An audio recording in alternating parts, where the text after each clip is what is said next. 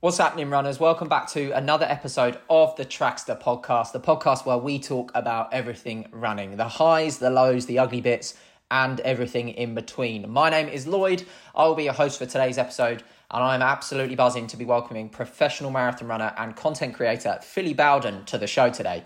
On today's show, we sit down with Philly and talk about the club system in the UK and whether any changes need to happen within it the move to Team New Balance Manchester and what becoming a professional athlete means for her life, and what content creation is really all about from the other side of the camera. Now, if you do want to follow along with what we're doing at Trackstaa and this podcast, please do head over to our Instagram and drop us a follow. And you can also check out our website, trackstaa.com, where we put all of our longer form content from our YouTube channel. You can register to our running newsletter to keep up to date with what's going on around the running world. And you can find all of these podcast episodes on there too. Now, just in the last week, we found out that we are now ranked third in the UK for the complete list of running podcasts in Great Britain on Apple. And we couldn't reach that ranking without all of you guys listening and leaving us reviews. So if you do want to support the show, please leave us a review, which is now available on all platforms. So without further ado, I'll shut up with the intro. Welcome to the show, Philly Bowden. All right, welcome to the show, Philly Bowden. Philly, how are you? Yeah, not too bad, thanks. Just got back from a rainy run, so hair's still drenched, feeling very alive on this Monday morning. Yeah. Where are you, where are you right now in the world? I'm in St. Moritz in Switzerland at altitude. Oh yeah, you're living a hard life up there. I've heard it's beautiful. I've seen photos from uh, a few of the Loughborough guys up there at the moment, and it just looks scenic beyond belief.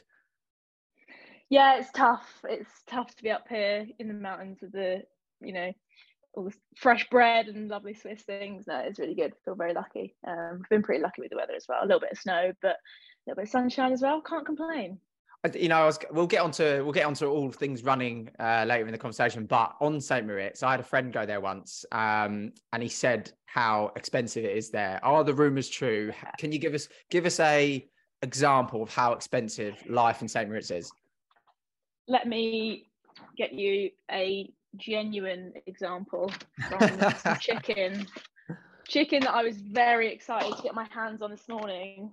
Uh, two chicken breasts reduced from about seven pounds to four pounds seventy-two wow. in the freezer. Can't wait to eat Bargain. normally priced chicken. I'll just put that back in my freezer. Yeah, when he when he went out there, he got a haircut, and I think it was like forty pounds of um, oh, yeah. like a tiny little trim. Blimey. Well, yeah. well, I hope you're having a good time in St. Moritz. Obviously, preparing for Copenhagen Marathon, which is in how many days now? Thirteen. Thirteen days. Okay, we'll get onto that. Yeah. Uh, we'll get onto that later in the chat. But I want to start the conversation with how we start all of our episodes. I want to talk about the start of your sport journey, whether that was athletics or not. Talk us through how you got into sport and then how that did eventually trans- translate into uh, athletics. I think I was just one of them kids with like too much energy and uh, quite a bad sort of, I wouldn't say, I was just a bit of a naughty kid. So, like, I had energy that needed to be put into sport. So, I was doing like karate, I was a scout as a kid. I think I joined the basketball club, like, I was just doing anything and everything. Um, got given the opportunity to skip, I think it was either maths or English in year four to go run around the football pitches and try out for the primary school cross country team. So that was a no brainer. Um, did that through primary school. And then weirdly, I didn't take up running after that. I was doing sort of loads of other things. And it was in secondary school a few years later when I just went to the after school cross country club. And my first coach Les Raymond, who was the coach down at Bracknell AC, said to me and my best friend who went to the club, oh, I should probably come down to the athletics club because you two are like a bit above average. I think he probably said it nicer than that. Um, and then yeah, that's when I joined joined the athletics club, and then it became my sort of, you know, your classic Tuesday, Thursday, Saturday, Sunday from the age of about, I suppose, like 13, 14. Yeah, we. Do you know what? That's so common with all of the guests that we spoke to from the UK that have come from club system, it's so common. Yeah, it's literally like that, copy, like that blueprint of yeah, just you know, got into it at school, and then someone thought I was half decent. I went down to the club, and then Tuesday, Thursdays, and then ten years later, you're still the same thing. So that's that's yeah, really exactly awesome. I love that. Um, and obviously you eventually uh, worked your way through the domestic scene, if you like, and signed for Aldershot Farnham and District. Talk us through how that came about to, to, from from Bracknell to AFD. Obviously, not million million miles away, but how did that happen? Yeah, so Bracknell was always my local club. My dad actually was a member of Bracknell AC back in the day, so he even like his old coach was still coaching down there, and he'd run with Jeff Seddon, Gary Marlowe back in the day. So it was all sort of like familiar.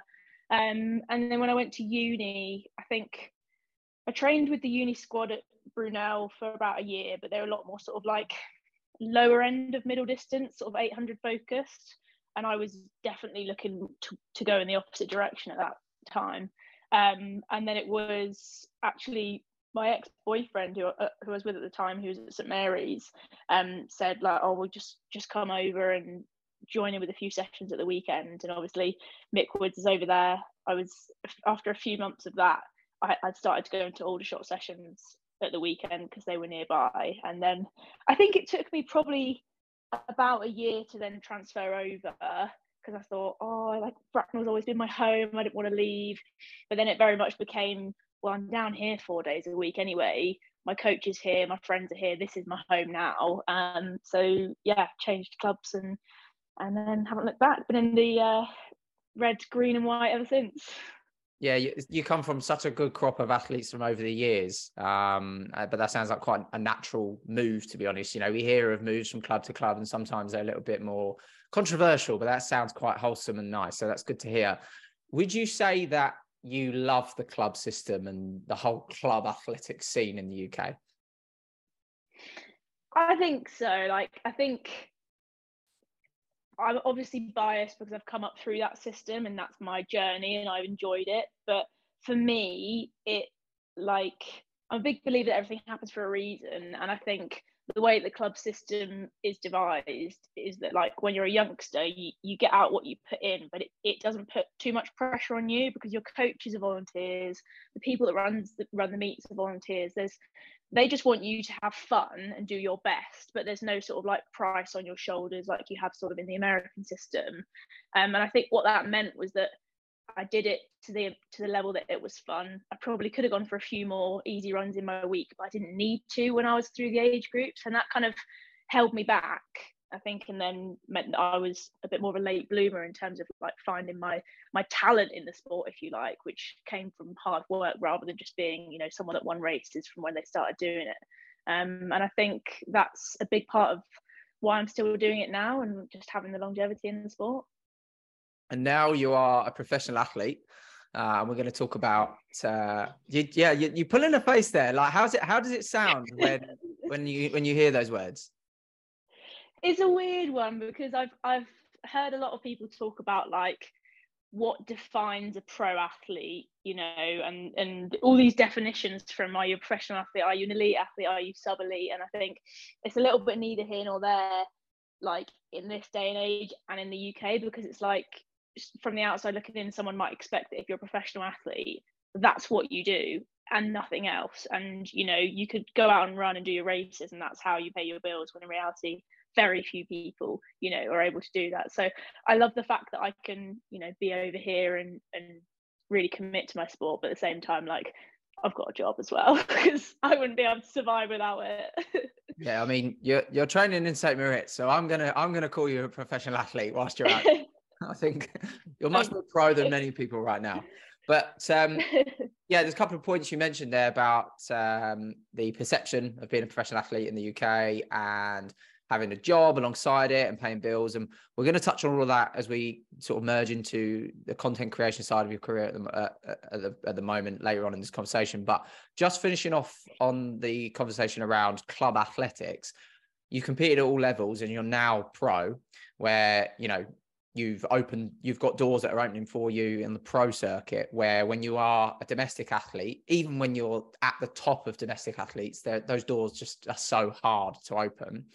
Now looking back at the club system as a whole with all of your experience are there any flaws within it that you feel could be improved through your eyes?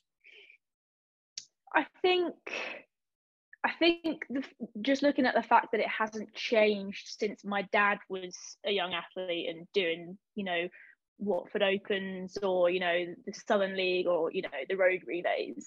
Part of that is is really pure and really lovely, and that you know running doesn't change much in the sense that like a 5k to a 5k you can dress it up however you want but at the same time i think that to keep our sport growing and to keep the younger generation interested i think it does need to slightly change and come in come into the like today a little bit. Um i don't know what the answers are to that but i think just sort of you know making a bit more of an effort perhaps with the social media scene the content scene could be part of that. And also trying to think of new or creative ways to get young athletes excited about doing the road relays or you know creating these kind of club rivalries that sort of thing. Some clubs have really got that going on. I think of I think of aldershot i think of highgate i think of leeds but um, a way to kind of i don't know create a bit more of that buzz because people like to be competitive and i think that that brings a lot of people into sport. Yeah, I love that. I think the Gen Z uh, demographic, the age bracket of 16 to 24 year olds, is is one of the hardest to to grasp and one especially once you go past 24 years old. I mean i feel like a dinosaur now when i'm talking to certain certain athletes. I was talking to a 17 year old athlete the other night and i was like oh, mate we're on two completely different planets. Yeah. i think yeah that's a, that's a great point that the sport probably does need to be able to grab hold of those young athletes and, and be able to keep them in the sport as long as possible by uh, relating to them i think. I think that's that's that's yeah. the main important things. So you did your debut marathon last year, two hours, 34 minutes in Seville. What did you learn from that experience? Not just the race, but the whole preparing for a marathon? Um, I think I learned that it wasn't as scary as I thought it was going to be because it's been something that I've wanted to do as long as I can remember that, that I knew what a marathon was. Like I think I was at school and one of my PE teachers had done it and come up to the front of assembly with their charity vest and their medal and sort of told us about it. And I think that was the moment that I decided I wanted to do one when I was probably like 14 or something. Um, but it's so different to, you know, you look at the distances that we do on the track or on the road, and you know, you can do a half marathon, but doubling it and trying to run anywhere near the similar pace is like terrifying. Um, so that really scared me sort of building up to it and then I don't think I've ever been more nervous for a race in my life. like I was just sick with nerves. But you know, you prepare for it properly and then you just do the thing. So I think, yeah, I learned not to be so so scared of it. Um in the race itself, gosh, you you've gotta there's I feel like compared to other events, there's a lot less down to chance in terms of like you know roughly where you're at and, and, what you can run. So you've got to be really sort of sensible and disciplined with the pacing throughout the race. And you know whilst people have breakthroughs i think there'll always would have been signs of that in training. So just chilling out or almost just switching off and falling asleep for most of the race because it might feel easy for 15 miles but it certainly won't for the last five. Um, and i also learned that perhaps 200 milligrams of caffeine sort of 22 23 miles in doesn't agree with me so i won't be doing that again. Dare i ask more? We'll we'll touch on um, we'll touch on copenhagen and a few little bits around that uh, in, in, in a few moments but we mentioned earlier in the chat about uh, you know professional athlete with team new balance manchester. Now for anyone that doesn't know what Team New Balance Manchester is, what is what is it? Who is it? Who are they in, in your own words? We're just a group of like-minded runners that live just outside Manchester in the mighty north. I'm a southerner at heart, but I might be being converted in, in certain areas of my life. I drink Yorkshire tea now. there, we um, go. Yeah, we all do. It's the best. so there's a, uh, a good group of them that um, live in the athlete house um, Izzy, Adam, James, Hannah. forget people off the top of my head. Um, yeah, so I mean, we're all in the same sort of area up here, all training for like different distances, all the way from 800, 1500, all the way up to marathon. Coached by Helen Clitheroe, and we yeah, we sort of we, we train together sort of five six days a week, and just live in our own little bubble, really. That's mega. And how did that how did that come about? How did that new chapter land on your desk, your doorstep? I think I was quite lucky in that um, I was already coached by Helen when she joined Team New Balance Manchester as an assistant coach. Um, must have been 2021, I think she joined. Might have been early 22. Um, and I was, you know, buzzing for her. It's like a no-brainer and like a dream if you're a coach to be able to be given that opportunity. Not many of them exist in this country. Um, continued to be coached by her from a distance while I was down south, and then it was just as a couple new people joined the team, and I just got chatting to her and said like, oh, you know, it would be my dream to join a team like this or to you know just train with a group of professional athletes um, and she said it, it, was after i'd run the marathon at that point and she just said to me well if you're serious and you think you can like you've just got to commit to moving to manchester so i was all in at that point like bloody hell i didn't think i'd get you know this opportunity and then it was just asking the, the question to my partner as to whether he could let go of being so close to London, and he he was you know straight away jumping at the opportunity as well, which was really cool. That's so good to have both, you know, team players on the same field there. Like, you know, Daniel, obviously, other half coming through and saying, "Yeah, on game." Would have been a bit of a stick in the mud if yeah. you got, ah, you're right. yeah, I always thought because he he's literally lived in London since he finished school because he's an actor by trade, and you know that's that's where you want to be. And we've moved out to Reading, and I thought, God, I've got him an hour out of London. I've got no chance getting him four four more hours up the country. Um, but he really surprised me. So dug, yeah. dug your claws in, Philly, and you got him up the up. up. be in Scotland next. yeah, yeah, just keep going. You'll be in Shetland soon. Uh, well, if it, if it works, it works. Well, in terms of the new setup, uh, the new opportunities, everything with becoming a pro athlete, how, how, how has it changed your life so far?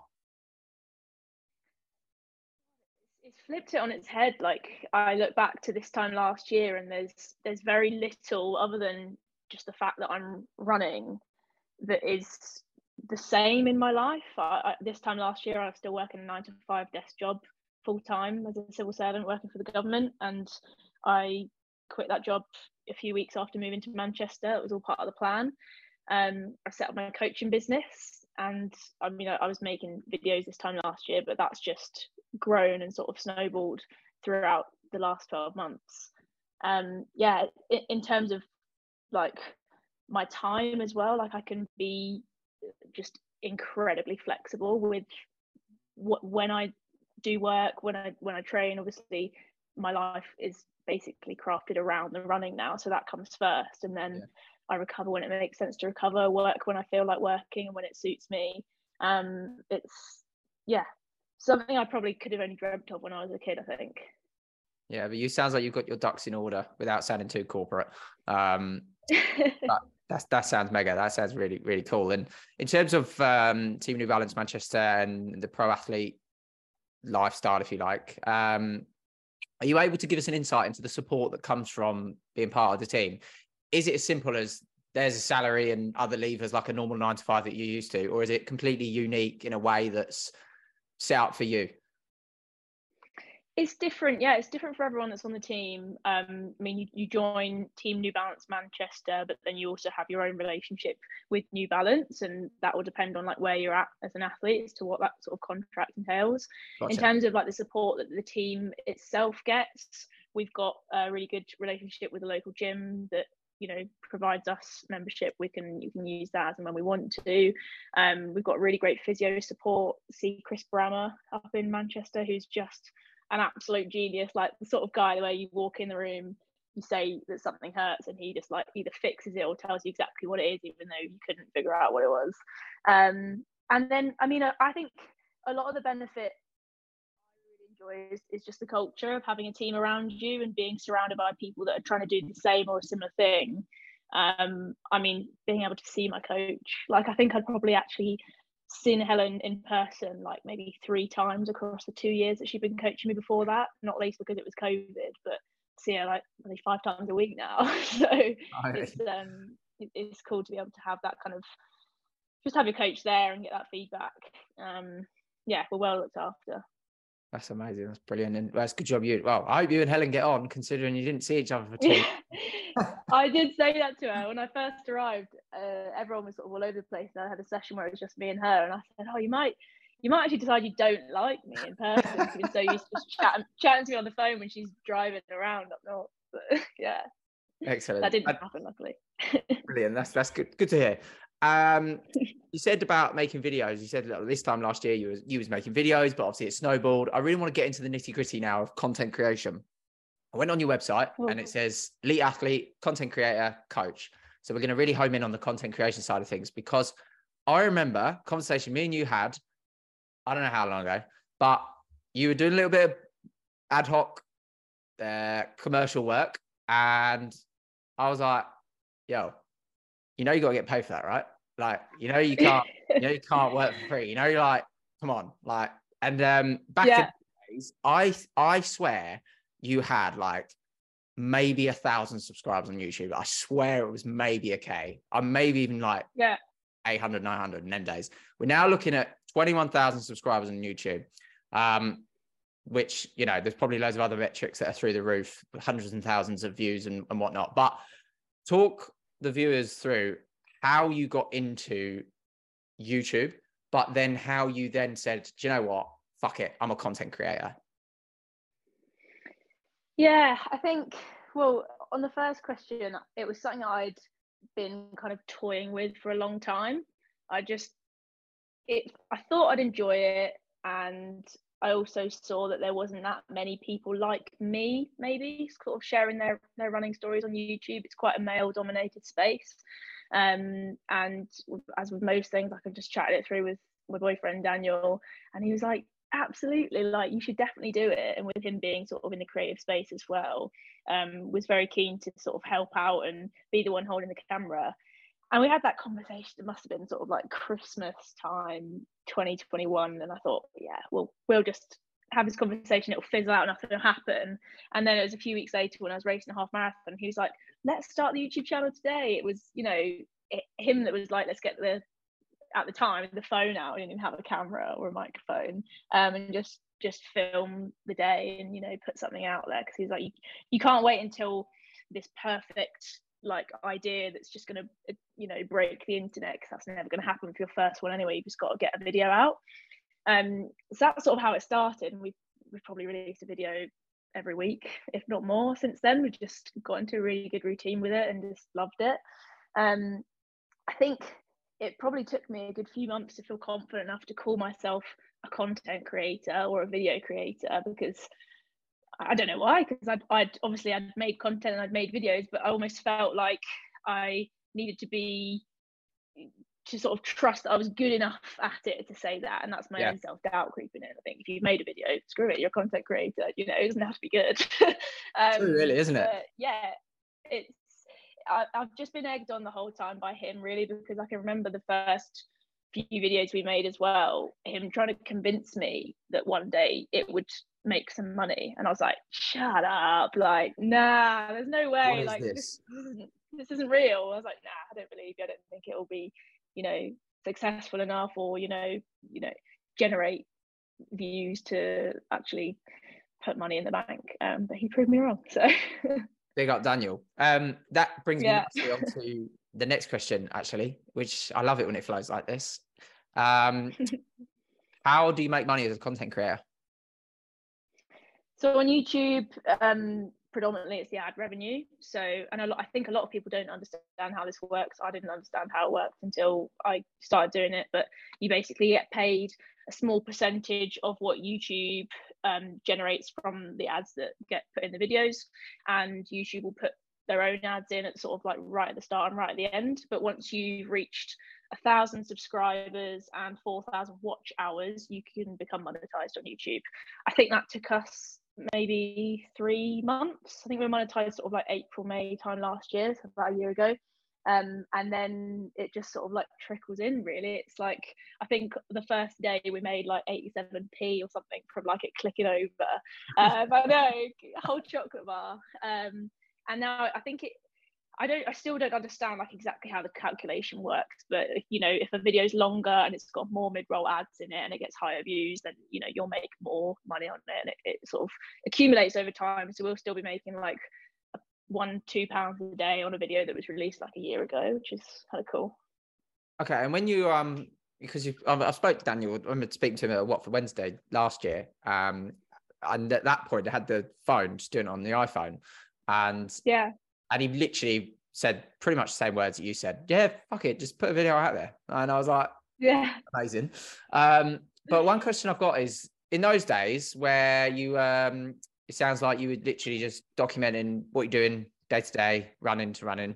Is it still the same sort of structure in the sense of, right, we're doing this in this month, we're doing this in this month, we're working towards this, just document it as we go? Or is it a little bit more like, because it's now a career, is it more targeted towards okay this might bring in a bit more revenue bit, be more popular? Because i see a lot of videos that are quite common in the space and i'm not sure yeah i just want to get your idea on that. Like how do you approach what you're going to put out there?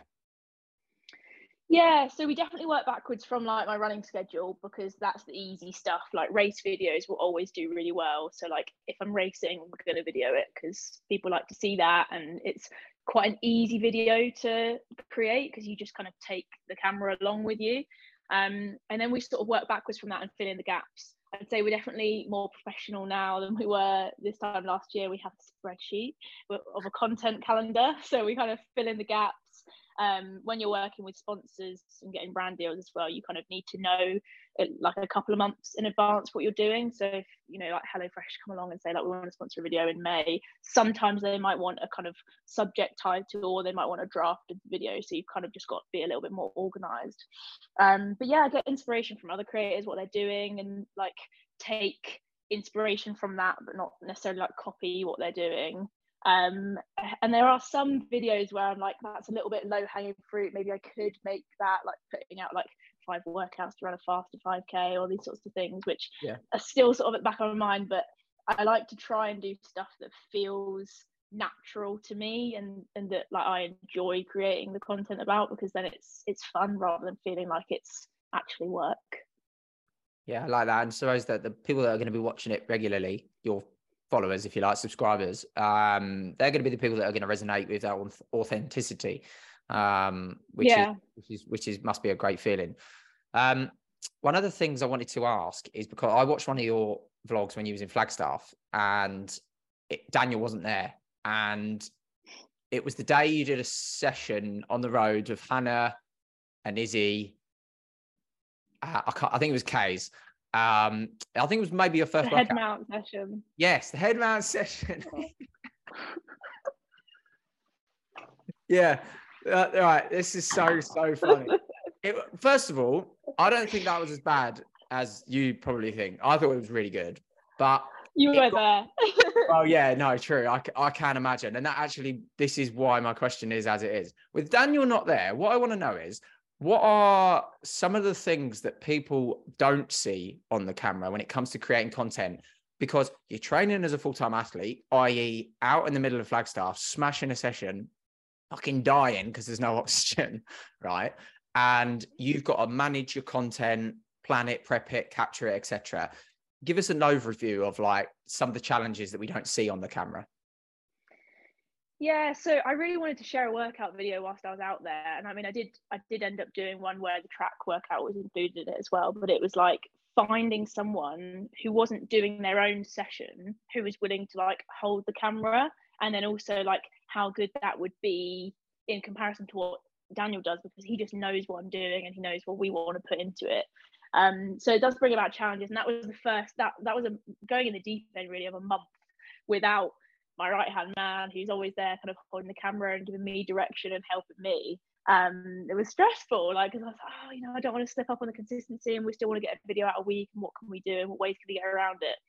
Um and yeah the head mount session was i mean it didn't go down well with with coach or say that because it's like you know you've got a a GoPro on your head, like, are you able to fully focus on the session? Is that having an impact on the session? And I think there were kind of a few words of that afterwards, and I thought, yeah, fair enough. Um, it's not something I want to do again because it was just like not fun, but you know, at the same time, it was a different perspective and it was a different style of video, and, and we got it out in the end. Um, but yeah, I mean, in terms of some of the other stuff you don't see, you know, I can remember in the early days not feeling as comfortable on camera and finding it really difficult to have something I wanted to say. And then if I wasn't saying it exactly how I wanted to say it, I'd go again and again and again, and you get so frustrated, and you're there for like 10 minutes trying to film like this 30 second bit. And sometimes I'd say to Daniel, like, you've got to leave the room, like, because it's you. I need to be here on my own. Oh, and then oh he'd be upstairs God, yeah. hearing me like flipping out. But these days that doesn't happen. We just kind of just kind of own the mistakes and leave them in there. Like if I mess up, then I'll literally just say like, "What am I even talking about?" and we'll leave that in there because yeah. it's like it's real, and then you don't have to get stressed about it as well. Yeah, I think a lot of people that maybe do any work in front of the camera could probably take take that advice on board. And I wanted to ask you, what are some of your top tips for any runners out there that are wanting to put themselves out there? Maybe, maybe they're like you were. You are sit there, they see a gap in the space that isn't fulfilled. Um, and they want to document what they're up to, but they're maybe a little bit scared in doing so. What what would you say to those people? I'd say like just gravitate towards like what you would want to watch and what you enjoy doing in the filming. If you need to sort of like brush up on your skills in this sort of filming and edit side of things, like YouTube is your friend. There's so much information out there. Like Daniel is completely self-taught in the editing space, and like he, he now gets paid to edit for you know companies and other YouTubers, which is great. Um, and I'd say as well, like when you watch something back, like being critical is is good, but at the same time, like there's I suppose there's a balance in that. But it's it's about kind of keeping the pace in there sometimes, I think. I think sometimes you might be tempted just to sit the camera down and talk for 20 minutes, but very few people have an attention span these days that sort of lasts that long. So just just try and mix it up and you know be in different settings, be creative with it and and just have fun because there is there isn't any like going wrong with it. I think there's just like experimenting the whole time and learning. That's really good advice. I I'm really glad that you didn't just say, just do it. Because that's like the shittest advice ever with anything. Just yeah. do it. That was just, just that, mate. Yeah, thanks. But that's really, really good advice. And um, yeah, we're gonna. I think there'll be, like I say, similar to the last question. There'll be people watching this or listening to this that are like, do you know what? That's really what I needed to hear. So, you know, maybe you'll have some competition soon. Who knows? So, Philly, we are 13 days out from Copenhagen Marathon, which is very fast approaching. Now, talk us through the prep, how it's gone for this race, if there's any differences to the last uh, prep, and yeah, just give us give us your thoughts on it.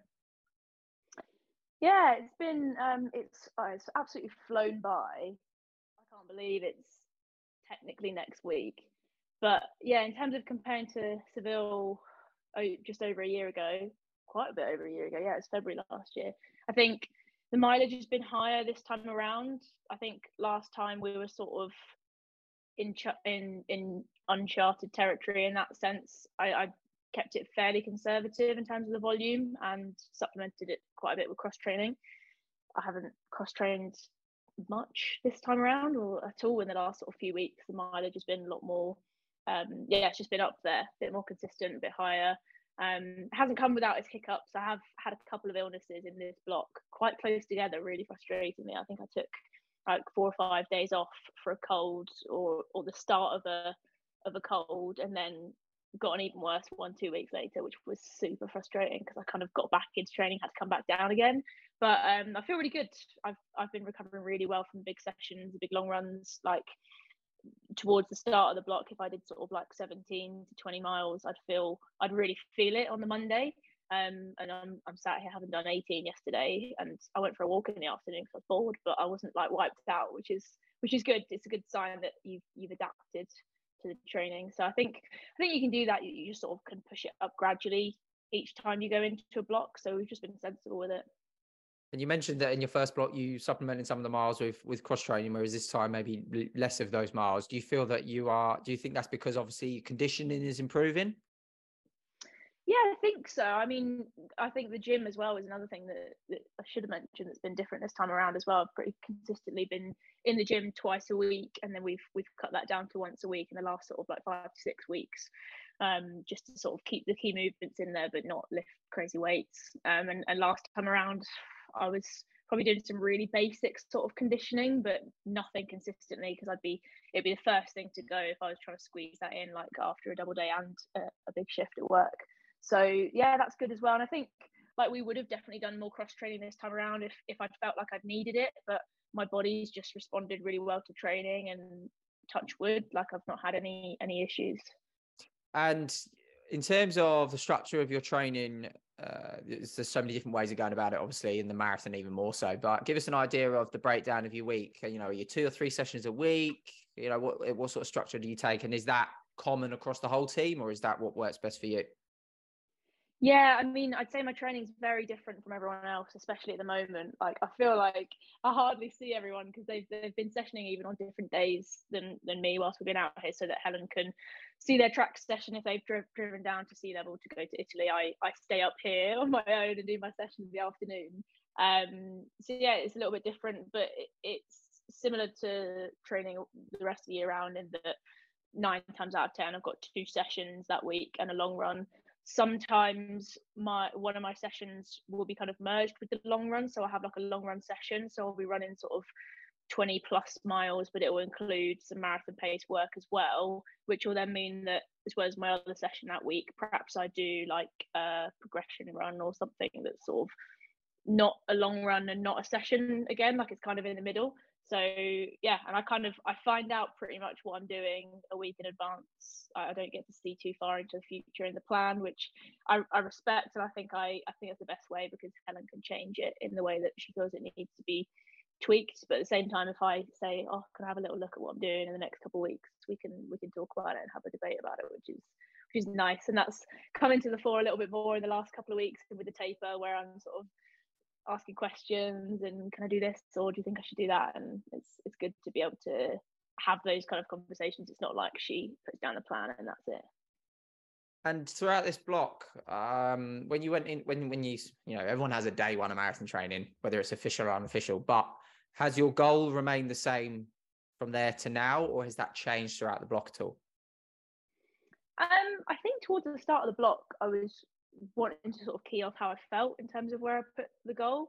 And I also don't think that it's ever like just one goal because I've been really well sort of trained in a mental sense to have multiple goals going into any race so that we can work backwards from that and have an A goal, B goal, a C goal. And I'm always talking about that um, because I just think it's it's a good way to make sure that you are able to be successful, eh, whether that's across the board or it might just be in one area. And there's always things you can improve on if you if you hit the B goal but not the A goal, etc. So yeah, I've kind of keyed off the training, but at the same time, like I'm a big believer in setting big, scary, lofty goals.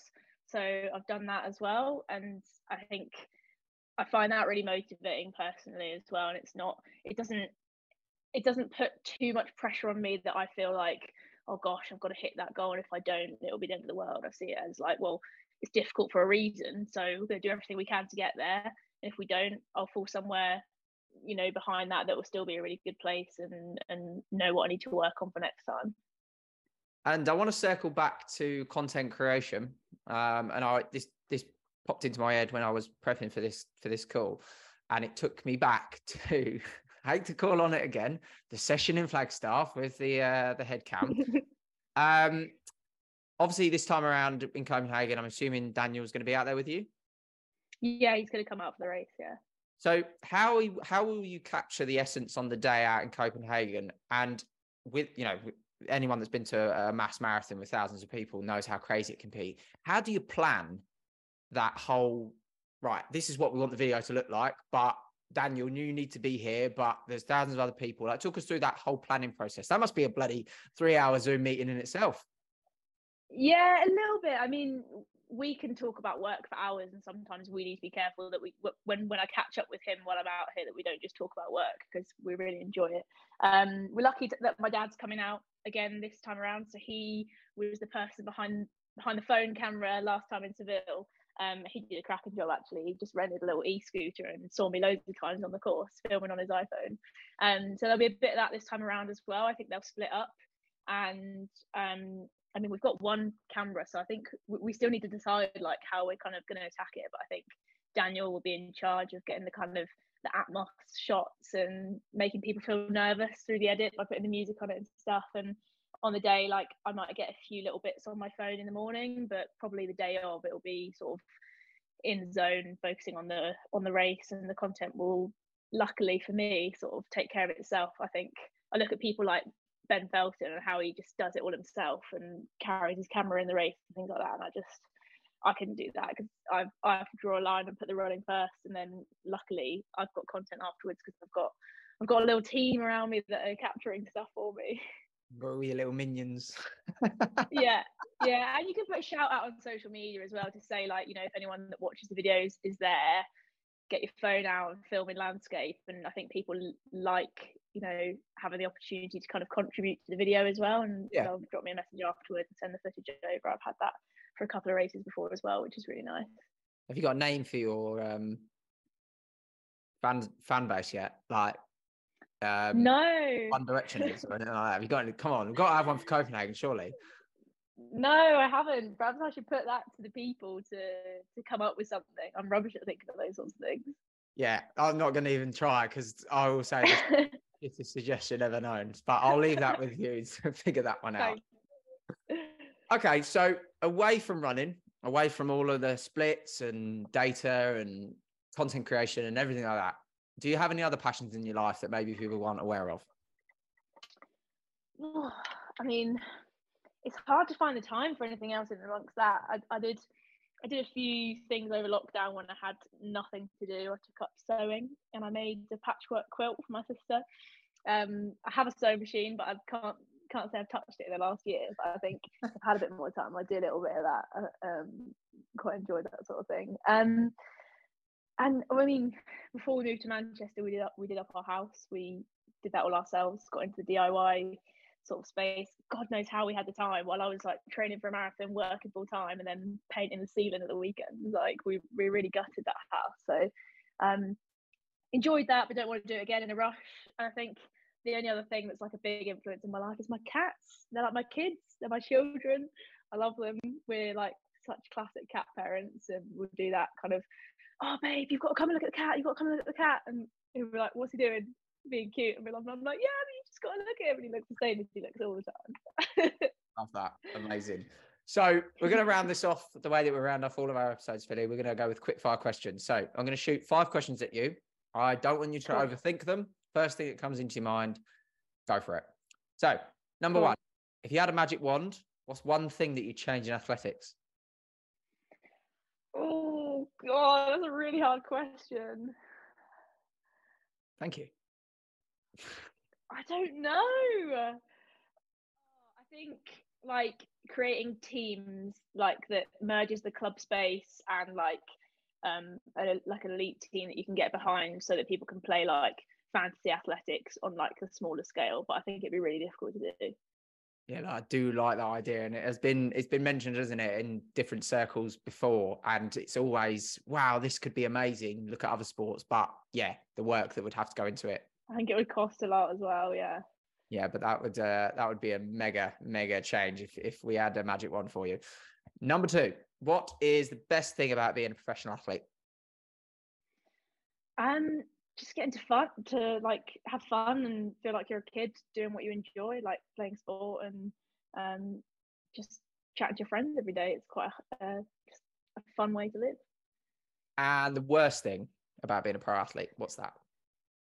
Um, I think it's like ha- probably having to do it when you don't want to or when the times are tough. And I haven't I haven't experienced that for a, a, long time, but I know that like you know if you're injured and you've got to just get in the pool or you know you're you're going for a tough period of time with it, it's carrying on when you perhaps don't want to. Okay, next now number number four. What is a harsh truth that the running world needs to hear? Um, hard work comes first i think I, I get a lot of messages from people sort of asking me for advice or like the secret tip or what they can do to reach their goals and a lot of the time i'm tempted to just tell them to google it like because it's not rocket science you just got to put the work in if you know what you're doing you just got to build the blocks and be consistent Yep, consistency is key. Love that. And final one, Philly. What's one thing that you would like to have achieved in your life in 10 years' time? 10 years' time, where does that put us? 2033. Uh, I'd love to be an Olympian. Mega. Love that. Philly, it's been an absolute pleasure having you on the show. Thank you so much for giving me your time. And best of luck in Copenhagen. And uh, you know, if, if all fails, just just just get the GoPro on the head again. You'll be golden. Absolutely not. Can you imagine that in the race? No way. All right, my love. Have a good afternoon. I'll catch you soon. Thanks for having me. So, thank you for joining us this week for another episode of the Trackstaa podcast, where we talk all things running, the highs, the lows, the ugly bits, and of course, everything in between. Thank you to our guest, Philly Bowden, for her time today on the show. And if you have enjoyed today's listen, please do give us a review and head over to our Instagram at Trackstaa to keep up to date with everything that we're up to, especially with the track season just around the corner. And you won't have to wait much longer for next week's episode, where we have another banger in store. We're going to be sitting down and talking all things running with marathon queen Charlotte Purdue live from her house in Surrey. You'll be able to catch this in audio form for your long runs on the podcast, or you can watch the episode on our YouTube channel where we'll be sitting down at our house over a cup of tea and having a chat. I've been Lloyd, your host for today. I'll catch you down the road for a run, but in the meantime, let's have a great week, runners. Welcome to another round of Drawing Board or Miro Board. Today we discuss technical diagramming with systems architect Maya. Let's go. First question. You've spent 10 hours slogging over a sequence diagram that should have taken five. Drawing board or Miro board? Drawing board. And if I'm being honest, Miro would probably cut that time down by half. You know, with its AI tools and ready to go templates.